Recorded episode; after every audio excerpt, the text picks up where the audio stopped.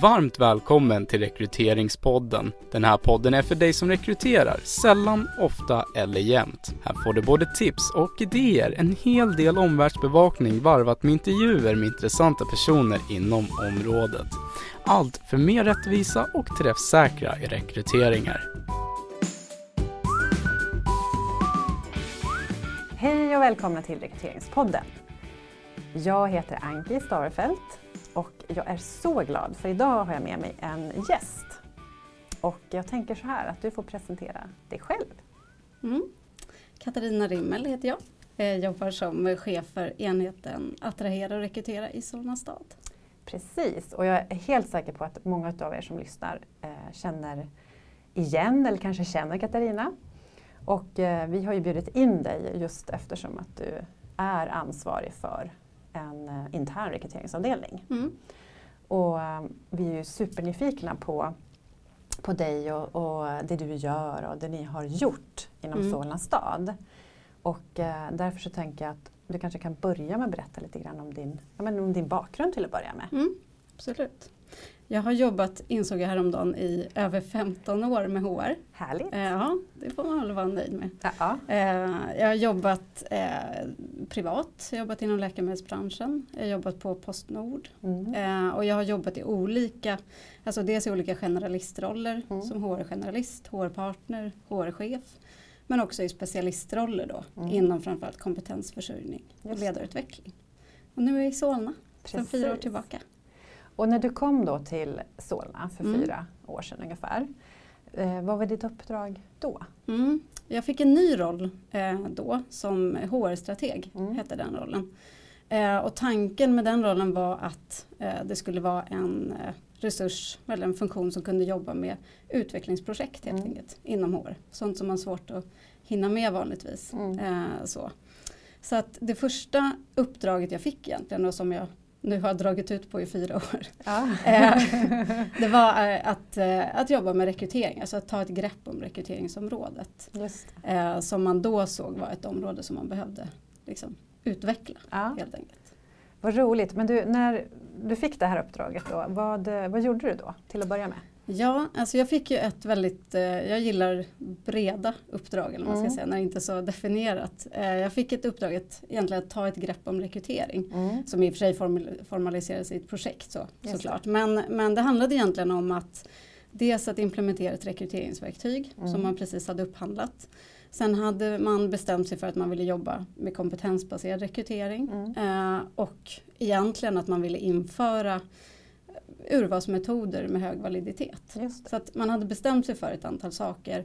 Man hade gjort den här upphandlingen eh, och det var det jag kom in i då. Eh, så att jag fick egentligen börja utifrån från eh, det uppdraget. Mm. Eh, och det vi gjorde, det som var lyxigt var att jag fick ägna egentligen mina första tre månader åt att implementera rekryteringsverktyget. Det. Så det var en väldigt bra start Mm. eh, då. Eh, då gjorde vi bland annat så att vi satte ihop, eh, vi höll workshops tillsammans med chefsgrupper Mm. för att tillsammans då arbeta fram kravprofiler för våra största yrkesgrupper. Ah, Så det var bra. också bra att få liksom, ja, träffa chefer, Mm. få jobba, liksom börja prata om kompetensmodellen som var ny då i och Mm, med den här mm. Lindelöfs modell som vi Mm, använder. Precis.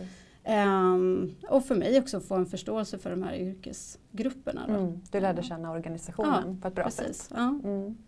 Så det var det första, de första månaderna. Ja, Mm. Vad, vad hände sen då? vad hände sen? Ja. Eh, sen började vi titta på eh, ja, men det, här, det här uppdraget och projektet. Då. Vad, hur kan vi på ett bra sätt eh, jobba med rekrytering i Solna stad? Mm. Eh, och eftersom jag var själv eh, och dessutom hade lite andra uppdrag också så, så blev det naturligt att eh, jag som ensam person kan ju inte hjälpa till om jag bara springer omkring liksom, Nej. och hjälper cheferna operativt. Utan eh, det jag gjorde var mycket att skapa en struktur. Mm. Eh, jag byggde eh, mycket mallar. Mm. Jag gillar mallar och struktur. Eh, så vi jobbade mycket med det. Alltså ta fram mallar för kravprofil, ta fram mallar för annonser, ta fram mallar för urvalsfrågor. Eh, och så. Så att på olika sätt att, att Mm. liksom skapa en struktur för att cheferna själva skulle få ett stöd och, och liksom bättre kunna eh, genomföra sina rekryteringar. Mm. För man hade gjort det här på egen hand även tidigare ja. men kanske ja. inte med den här backupen så att säga, eller den här Nej, strukturen. precis. Mm. Utan då hade det varit att HR hade givetvis försökt hjälpa till ja. i den mån man kunde men mm. man kunde inte vara inne i alla rekryteringar och så. Nej. Utan det hade, cheferna hade varit väldigt själva mm, mm. eh, upplevde jag. Um, och ja, så att det här blev ett sätt att skapa mm. en, en uh, infrastruktur egentligen då för rekrytering. Hur, eh, alltså vad var chefernas reaktion där i början? Då? Mm. Alltså jag tror att de flesta upplevde jag tyckte att det var bra. Eh, det tog väl ett tag just kring det här med att, att jobba strukturerat med att ta mm. fram en kravprofil till exempel. Det brukar inte vara favoriten? Bland nej, det var väl inte alltid favoriten ja. så. Fast jag tyckte eftersom vi gjorde det i, workshopformat så mm. blev det ju ändå, det fick energi av att man samarbetade. Mm. Och fick en möjlighet att prata med chefskollegor kring Precis. de här frågorna. Mm. Eh, så. Sen har jag, försöker jag också hela tiden tänka på att, att ge ett värde till mm. cheferna. Och värdet blev ju de här mallarna. Ja. Eh, som kan låta lite platt men om man sitter där själv eh, och ska rekrytera och det helt plötsligt då faktiskt finns mallar mm. Eh, så är det ett stöd. Verkligen. Så att jag har ändå upplevt hela tiden att det har tagits emot positivt, mm. det jobb vi har gjort. Mm. Vad härligt. Och jag tänker, för sen då så eh, fick du också mer börja bygga en in-house-funktion egentligen. Mm. Och vad gjorde att man valde just den vägen då istället för att ja, men kanske lägga ut en massa rekryteringar? Mm. Eller, eller så? Eh, till att börja med hade vi lagt ut en massa ja, rekryteringar ja, så ja. det var en av anledningarna. Att vi såg dels liksom, stigande kostnader för externa rekryteringstjänster men också att jag upplevde att det arbetet som, som jag hade gjort så långt eh, någon slags hit men inte längre. Mm. Alltså att, att den här sista milen upplevde jag kommer vi inte. Nej. Om vi inte ger cheferna ett, ett liksom mer eh, mm. operativt stöd helt mm. enkelt. Mm. Eller ett annat slags stöd. Um, så det var egentligen ett förslag från min sida då. Mm. Eh, baserat på det arbete vi hade gjort. Uh, och det jag hade sett uh, och också de här stigande kostnaderna. Då. Och sen har ju vi kompetensförsörjning hos oss är en jättestor fråga. Det är en mm. jättestor utmaning. Så att det ligger högt på agendan och det är liksom mm. inte svårt att få gehör för tycker jag. Nej, jag kan tänka mig det. För ni, jag tänker ni måste väl ha många rekryteringar per år? Om man tittar Jättemånga, på. Ja. ja absolut. Mm. Så, att, ja, nej, men så att, att, det var många olika anledningar men uh, huvudsakligen de här. Mm. Och hur, alltså hur följer ni upp då? Jag tänker chefernas arbete, ert eget arbete? Mm. Eh, I och med nu, sen ett år tillbaka, ganska mm. snart, vi firar ett år första maj. Härligt. Ja, ja. Jättekul. Eh, så har vi då en, en inhouse-funktion ja. som består av mig och två rekryterare och mm. en rekryteringsassistent. Eh, och vi följer upp vårt arbete mm. eh, ganska mycket. Jag gillar struktur, eh, jag ja. gillar nyckeltal. Eh, så, så att vi mäter ganska mycket av vårt eget arbete. Eh, vi, har ett, sätt? Ja. ja. vi har ett SLA till exempel. Mm. Eh, att vi ska plocka upp ett rekryteringsärende inom 24 timmar. Mm. Det har vi legat på 100% nästan hela tiden. Eh, och det är ju utifrån att vi tror att cheferna vill få ut sina annonser fort. Mm. Så det, var något vi, vi sa från början att vi måste vara vi måste plocka upp de här rekryteringsärendena snabbt. snabbt ja. Annars kommer mm. de inte tycka att det här är bra. Eh, så att vi mäter det. Eh, vi mäter hur många eh, searchuppdrag vi får in. Mm. Eh, vi mäter eh, någonting som vi kallar eh, flawless, alltså ett, ett flawless rekryteringsuppdrag. Mm. Eh, och det handlar om att vi vill titta på hur, eh, hur vi lyckas utveckla cheferna egentligen. Mm. Så att då tittar vi på av de rekryteringsuppdrag som kom in förra veckan, säg att det kom nio stycken, hur många av dem var flawless? Med innebörden att hur många behövde vi inte lägga något, något arbete på utan vi plockade upp det och tittade på det och kunde publicera det. Då. Och då är det alltså så att de har gjort sin egen kravprofil, ja. man har skrivit en annons mm. och skickar det här till er ja, utifrån precis. att nu är jag redo att jag vill att det här ska publiceras och så vidare. Ja, exakt. Mm. Så att, eh, och där tittar vi på det att det är inte bara vi som ska vara vassa och duktiga på rekrytering mm. utan hela vårt arbete går ju ut på att stötta cheferna mm. att bli bättre. Och då tänker vi att det är ett bra nyckeltal för vår del. Just det. Mm. Och hur, ehm, Och har det här utvecklats då? Nu har ni inte mätt det här så jättelänge. Men... Nej. Men vi ligger, vi har tittat, vi ligger ungefär runt 50 procent. Ja. Och det tycker jag är bra. Ja. Det känns, och där tror jag, eh, att hade vi gått tillbaka två år i tiden, tre år i tiden, så hade vi inte legat där. Eh, om vi hade funnits då, man ska säga. Precis. Eh, för att, eh, ja, utan det har hänt mycket. Och det tycker jag nästan är det roligaste, att Ja. jag kan se att cheferna eh, skriver bättre annonser, de lägger ner mer tid på sina kravprofiler. Alltså så. Mm. Mm. Eh, så Och vad det beror bra. det på då? Att de faktiskt gör det? Och att de vet hur de ska göra och så vidare. För Ja. det är ju inte självklart. Nej precis, Nej, men vi har jobbat också mycket förutom, det låter kanske lite tråkigt med det, eh, struktur och mallar, men förutom det så har vi jobbat också mycket eh, med olika utvecklingsinsatser. Mm. Eh, så att vi redan då för fyra år sedan när jag började så hade vi ett ganska stort utvecklingspaket. eller vad man Mm. ska säga. Så alla chefer har utbildats av Malin Lindelöf Mm. i kompetensbaserad Mm. rekrytering. Mer liksom utifrån den teoretiska plattformen eller vad man ska säga. Sen hade vi någonting under en period som vi kallade för PT-rekrytering, Mm. alltså personlig tränare i Och vad rekrytering. innebar det då? Det låter jättespännande. Eh, ja, det var jättekul. Jag tror att jag tyckte att det var roligare och sådana som du tycker att det är Ja. roligare än, än vad cheferna kanske tyckte. Eh, men tanken med det var att man skulle gå eh, den här eh, teoretiska utbildningsdagen men att istället för att jobba med case på utbildningen Mm. eller liksom sådana övningar så skulle man få träna i sin egen vardag. Så att eh, efter att man hade gått utbildningen, första gången man stod inför en faktisk rekrytering Mm. så hade man möjlighet då att avropa sin PT som var en extern konsult. Eh, som, där jag tillsammans med dem hade tagit fram ett, ett arbetssätt. Då. Ja. Eh, och då fick man, det handlar egentligen om att plocka ner de här teorierna i sin egen vardag. Mm. Och känna på vad innebär det här med kravprofil för mig? Eh, vad var det jag skulle tänka på när det gällde utbildningskrav? Alltså sådana saker. Så Mm. då fick man en, en personlig tränare Mm. som gick armkrok med en genom en hel rekryteringsprocess. Och fanns den här personen även med till exempel i intervjusituationen? Och, Ja, om man ville. ja. Det var ett tillval. ja, just det. Så man fick en coach där under Ja. intervjun om man ville det. Precis. Som kunde feedbacka och sådär. Ja. Och det här var någonting som, eh, jag tror att vi kanske fick en 35 chefer gick igenom det här. Mm. Eller någonting sånt. Eh, men sen märkte vi även där att, att det fanns ett motstånd. Och att, alltså så. Eh, Som sagt, jag tror att det här var någonting som, som vi på HR tycker är jättekul. Men, Mm. men som inte riktigt funkade fullt ut för alla chefer. Mm. Mm. Så, men, men en del har gjort det. Eh, sen har vi i nuläget då så jobbar vi ju även in-house med utbildning. Just Eh, så det är vi som håller rekryteringsutbildning Mm, för alla mm. nya chefer och för Mm. chefer som vill. Eh, och sen så är det ju egentligen så att vi jobbar, eh, mina rekryterare jobbar väldigt nära, alltså i Mm. nära partnerskap med sina chefer. Vi har ett kontaktmannaskap Mm. där för att man liksom ska bygga relationer, att man ska bygga kunskap om yrkesgrupperna. Mm. Eh, så så idag jobbar vi egentligen mer med PT i vardagen Mm. eh, och ett konsultativt arbetssätt egentligen. Då. Så de här, du, du sa att det var två rekryterare och en rekryteringsassistent. Och de här då är uppdelade i olika yrkesgrupper eller olika verksamheter eller liknande? Eller? Ja precis, de här två rekryterarna ansvarar för, för olika förvaltningar. Då. Just det. Så delar Mm. av ja, Mm. eh, Så att de kommer nära, nära organisationen? Ja Mm, precis. mm. Och vad, eh, jag tänker apropå det här med att träna chefer och så vidare och att ni har ju den här utbildningen också då Mm. eh, inhouse. Är den obligatorisk för era, chefer, era nya chefer? Att Ja. utbildas? ja. Den är obligatorisk Ja. och vi bjuder in och bjuder in och bjuder in. Ja. Eh, så. Eh, mer med, vi försöker att jobba mer med morötter än pekpinnar men, men eh, den är obligatorisk för nya chefer i stan. Eftersom att kompetensförsörjning är så viktigt tänker Ja, jag. Så är det. precis. Mm. Mm.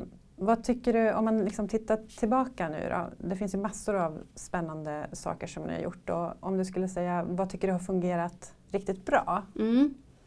Eh, och då skulle man nästan önska att det var de här lite, lite roligare sakerna som Peter rekrytering. Men det är nog egentligen det här som vi har, har uppnått nu på slutet, det här partnerskapet tror jag. Ja. Eh, samarbetet mellan rekryterare och rekryterande chef. När man, ja, som, som bygger förtroende, som gör att man eh, som chef då tar till sig av det eh, rekryterarna föreslår och sådär. Så att det är nog det eh, framförallt, Mm, tror jag faktiskt. Och sen det här med struktur. Får Ja, väl säga, och mallar. och det älskar jag. Jag menar det är ju verkligen så att är det någonting som eh, behövs för att, fungera, för att få rekrytering att fungera så är det struktur Mm. och ordning och reda Mm. och mallar. Så. Men hur, eh, vad har, alltså, om du tittar tillbaka, vilka har de största utmaningarna varit? Jag förstår att det finns kanske många utmaningar, Mm. men vilka har de största varit? Ja, det är väl egentligen de vi fortfarande brottas med, eh, tycker jag. Och där är det ju utifrån vår storlek. Vi är ju en Mm. organisation med eh, drygt 2000 anställda Ja. och dryga 100 chefer någonting. Eh, så att vi kan ju aldrig vara inne operativt i alla rekryteringar i alla steg. Utan Nej. vi har ju delat upp det mellan, mellan rekryterare och rekryterande chef. Så man Mm. har olika roller i rekryteringsprocessen. Mm. Där vi försöker göra så att, att rekryterarna är inne i början av processen. Så att när chefen kommer in då ska det finnas liksom, kvalificerade kandidater som då, där urvalet har gått till på, på rätt grunder, liksom på ett strukturerat sätt. Mm. Men då är det fortfarande Eh. chefen som har, har tagit fram kravprofilen Absolut. från början? Ja, det är Men- chefen som vet vad man söker Ja, efter. ja. Men vi är inne och stöttar i första urval och första intervju till Just exempel det. ofta. Mm. Men vi har ju ingen möjlighet resursmässigt att vara inne i till exempel de kompetensbaserade intervjuerna. Nej. Och där ser jag, det brottas vi mycket med och pratar mycket om. Mm. Liksom att hur ska vi kunna ge cheferna stöd i att hålla kompetensbaserade intervjuer. Mm. Vi, vi håller ju utbildningar, vi gör ju liksom bollar, vi har intervjuguide, massa sådana saker. Men Mm. jag tycker att det är svårt själv. Ja. Eh, och då tänker jag att det är fler med mig och, och rekryterande chefer också tycker det är svårt. Så det är väl vår, har varit hela tiden Mm. vår stora utmaning. Utifrån storleken och resurser Mm. och sådär. Eh, så det är väl en. Eh, den andra som jag kommer att tänka på, utmaning, det är nu, vi har börjat mäta kandidatupplevelse. Just det. Eh, Spännande. sen- ja, det är spännande och roligt vissa månader och mindre roligt andra månader. Och vad har det Eh. lärt er då?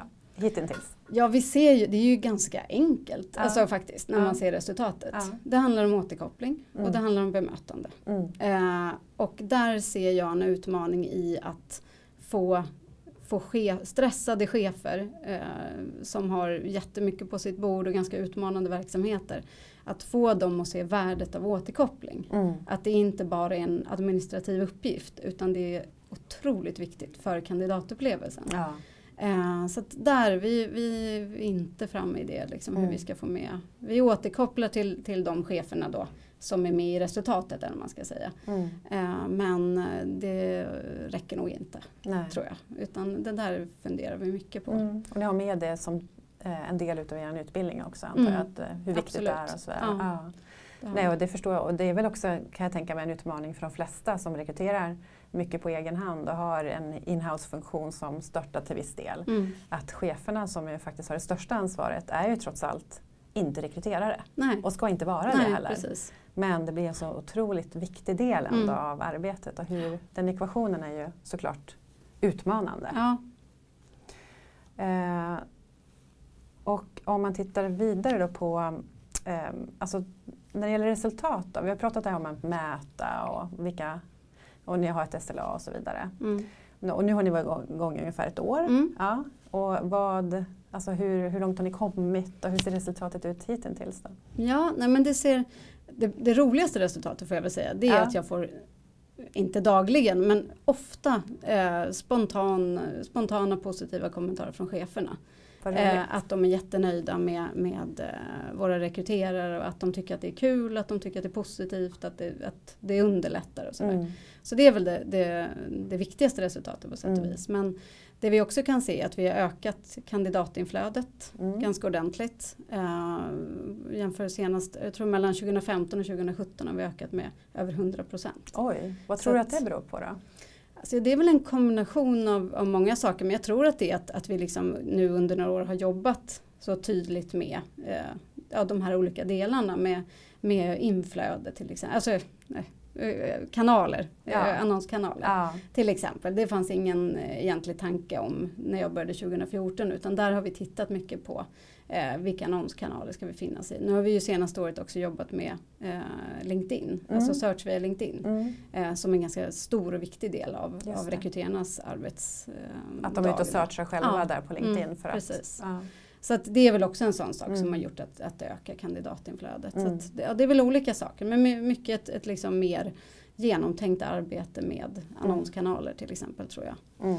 Ehm, så så att, eh, vi har ökat, ökat inflödet av, av antal kandidater men vi kan också se att vi har Eh, även fast vi nu inte överhuvudtaget använder externa rekryteringstjänster så har vi eh, många, alltså vi har fler kvalificerade liksom, slutkandidater mm, nu i våra processer än vad vi hade förut när vi använde externa eh, rekryteringstjänster. Då. Eh, där vi också kan se att, att ofta ja, två av fyra kanske kommer från LinkedIn. Mm, så mm. där kan vi också se, vi har ökat liksom, inflödet totalt men vi har också ökat antalet liksom, kvalificerade. Mm, mm. Eh, vilket ju är det viktigaste. Självklart, det är inte bara volymer som Nej, precis. Men hur jobbar ni med eh, för du sa det här med att ja, men ni searchar på LinkedIn och så vidare mm. och uppenbarligen lyckas attrahera mm. rätt kandidater och så. Men hur jobbar ni väldigt mycket medvetet med employer brand och så vidare också? Finns det någon annan som gör det eller finns det, hur, hur tänker ni där? Det är väl vårt nästa stora ja, utvecklingsområde får man väl säga. Ja. Uh, vi försöker jobba med det i, i mer i, i vardagen kanske. Ja. Så.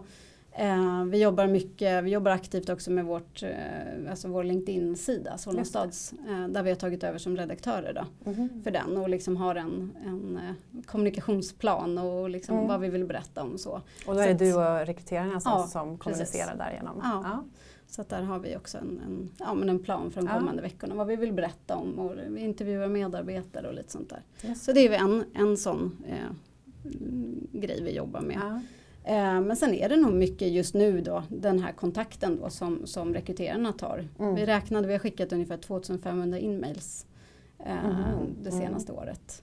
Eh, och då, är det ju, då vet vi att vi når ut. Det är ju 2500 mail till intressanta ja. kandidater som har fått veta mer om Solna stad.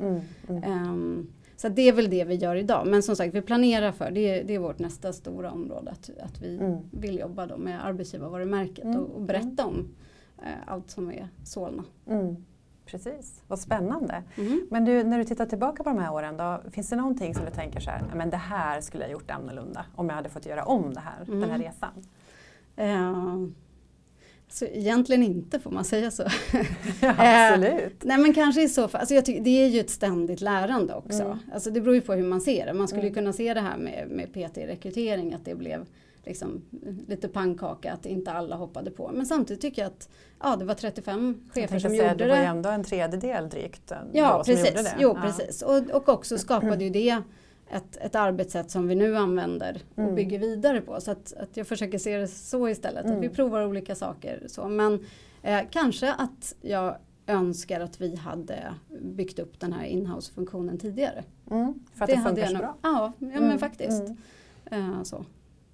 Och jag vet ju att många av de som lyssnar, eh, säkerligen finns det en och annan som eh, antingen kanske står i begrepp av att bygga upp en sån här funktion mm. eller, eller håller på, eller funderar. Mm. Eh, och om du skulle dela med dig då av mm. dina bästa tips eh, till andra som liksom befinner sig i en liknande situation. Mm. Vad, vilka tips skulle det vara? Det skulle väl nog i så fall vara det. Alltså mycket handlar tycker jag om att göra ett ordentligt förarbete. Mm. Det kan jag se eh, att vi har nytta av mm. fortfarande ett år senare. Mm. Att vi verkligen gjorde ett, ett förarbete och tänkte till kring ja, men vad, vad ska den här funktionen göra egentligen? Vad, mm. vad är målet? Hur ska arbetssättet se ut? Eh, kravprofilen för rekryterare ja. till exempel. Ja. Eh, för det funderade vi på jättemycket och det är jag jätteglad över idag. Eh, mm. för att vi fick just de här två stjärnorna. Mm. Eh, och att det blev eh, till exempel det här med LinkedIn, alltså search via LinkedIn var en kompetens vi behövde få mm. in.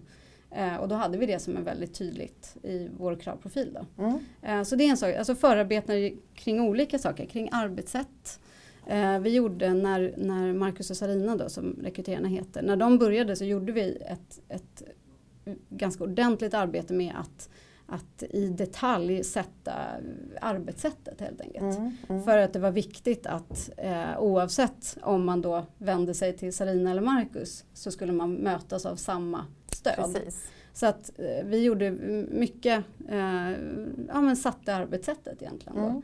Um, också kring, eh, de tog fram också en massa mallar. Det är inte mm. bara jag som jobbar med mallar.